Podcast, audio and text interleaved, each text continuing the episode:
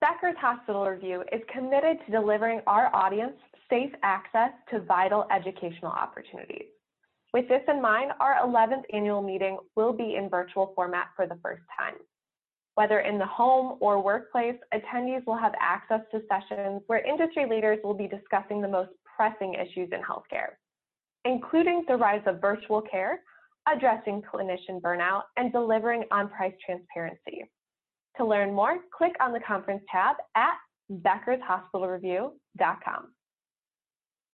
This is Laura Dyrda with the Becker's Healthcare Podcast. I'm thrilled today to be joined by Dr. Jake Lancaster, Chief Medical Information Officer at Baptist Memorial Healthcare in Memphis, Tennessee. Dr. Lancaster, it's a pleasure to have you on the podcast today. Well, thank you, Laura. Glad to be with you. Before we jump into the questions, could you please introduce yourself and tell us a little bit about your background? Sure. So, um, my name is Jake Lancaster. I'm an internal medicine physician and I am the Chief Medical Information Officer for Baptist Memorial Healthcare. I got my start by I did medical school at University of Mississippi. Then I went on to do uh, residency in internal medicine at UAB, where I also did a master's in health administration.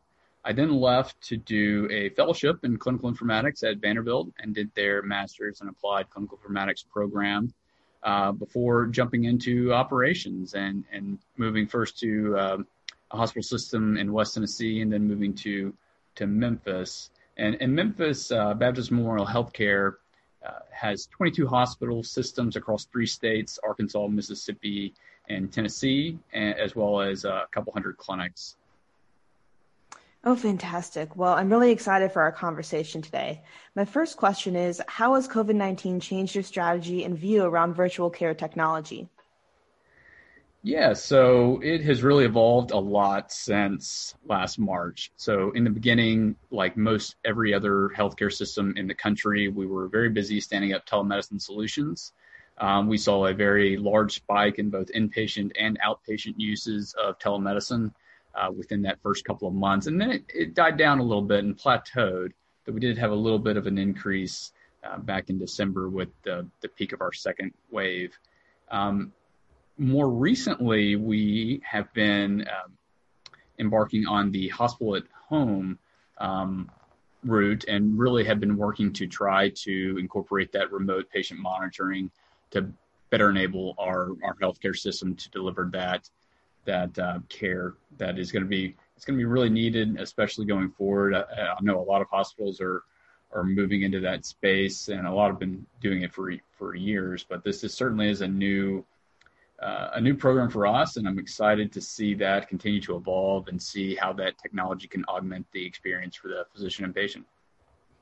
That's fantastic. It, it, you know, it's great to think about how the pandemic, as bad as it was, gave us the opportunity to um, embark on more of these technology initiatives that can really benefit the patients greatly, especially those that are um, needing that kind of care from home. Yeah, yeah, definitely. It's it, CMS's rules for hospital at home are, are a little interesting because that patient has to look exactly like they do on the inpatient side.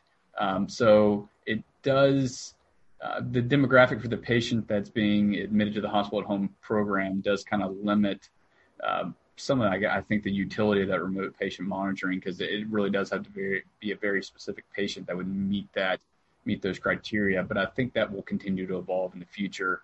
Um, and then as we get more comfortable with with dealing with that, I can see remote patient monitoring being tied into many of our other outpatient uh, departments that just are, are, you know, following their own panel of regular clinic patients. So I think as we gain more experience with it, um, it'll just continue to grow.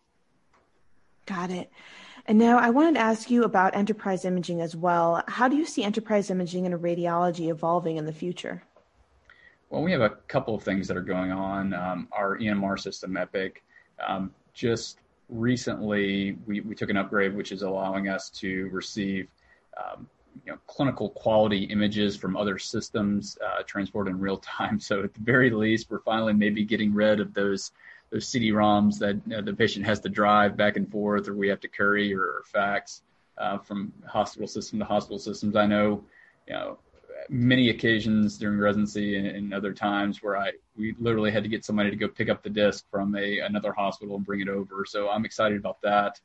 Um, yeah, it's been a long time coming. uh, one of the other things that I'm excited about is really just incorporating more AI, AI technology into our radiology system. We have a couple of different initiatives um, for very specific pieces of radiology, like lung nodule uh, imaging and follow up, that uh, AI is really helping us with.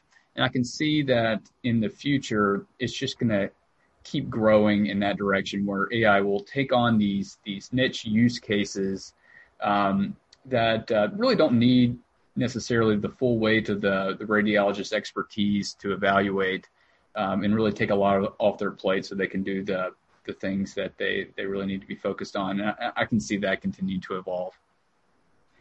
Got it. Thank you so much for going through that with us. Now, what are you most excited about right now, and what makes you nervous? Well, a couple of things. One is the snow on the ground is making me very excited, um, being in Memphis, Tennessee, but also very nervous about driving. Uh, you probably don't have that problem in Chicago, but really, um, you know, all joking aside, you know, COVID 19 is still in the forefront of my mind and the majority of uh, the leaders in our system. Um, I'm excited about the vaccinations. Um, we have had some good success, and I spent a lot of time looking at our data and sharing it with our executive team and we have started to notice a decline in hospitalizations in the 70 plus age group. Um, all age groups have declined since the, our vaccination program has started, really, and since that second peak. But the decline has been faster in that age group, which in our state, at least our three state area, uh, are really the only outpatients that are eligible for this are those that are 70 and above. So um, I'm a little hopeful that that is a is a signal that uh, vaccination program is working for us, and so would like to continue to see that um, go forward with you know obviously as we progress to the next phases. Um, what am I nervous about? Really nervous about the variants that are emerging um, around the country, as, as many are. Um, we're watching those closely and carefully, and, and, deciding if anything in our clinical practice needs to be changing. Um, but you know, I'm really hoping that our vaccination program just continues to amp up so that we can outrace those variants. Absolutely, yeah. I think that's you know ideally the the situation. I know a lot of the leaders across the healthcare system are really kind of keeping an eye on both things in terms of vaccinations and variants, and, and really how everything will play out over the next few months.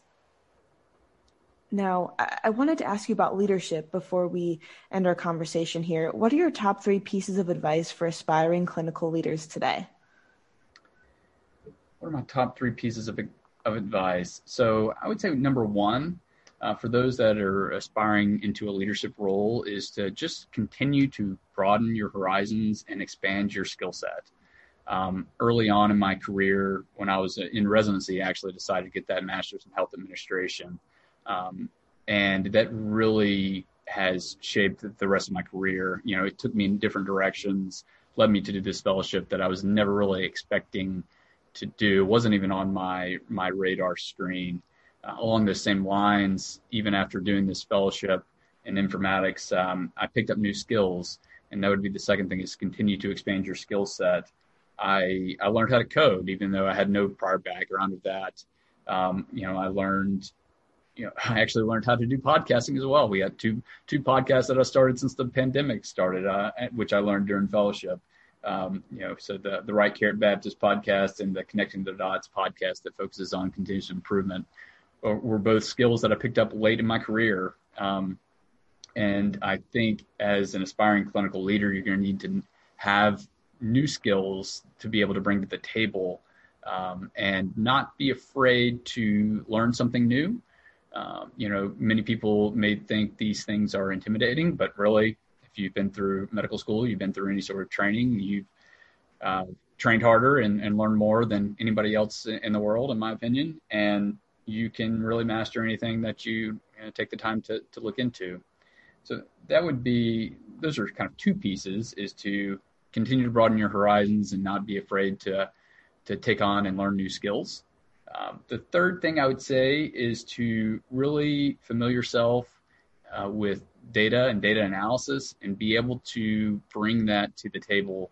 I've found since I've started in, in administration just that there really is a desperate need for, for people that both know the clinical workflow as well as know how to uh, analyze data and, and, and make sense of the data in, in real time. And um, you know, I've I've been doing that for our organization since I got here, and I think it's it's made a pretty big impact. And I would like to see more leaders uh, emerge with that skill set. Got it. Dr. Lancaster, thank you so much for going through those three pieces of advice for us. I think to summarize, number one is just continue to broaden your horizons and expanding your skill set. I love the example that you gave on how you earned your master's in health administration and then, you know, going into the informatics fellowship and just really learning a lot of new things. Um, and tied to that, expanding your skill set in, in, for you, it sounds like it was coding and then podcasting even in the recent months. So that's always exciting to hear. And then finally, familiarizing yourself with data data analysis. Thank you so much for joining the podcast today, Dr. Lancaster. This has been a fascinating discussion, and I look forward to connecting with you again in the future. Well, thank you so much for having me on, Laura. I really enjoyed it.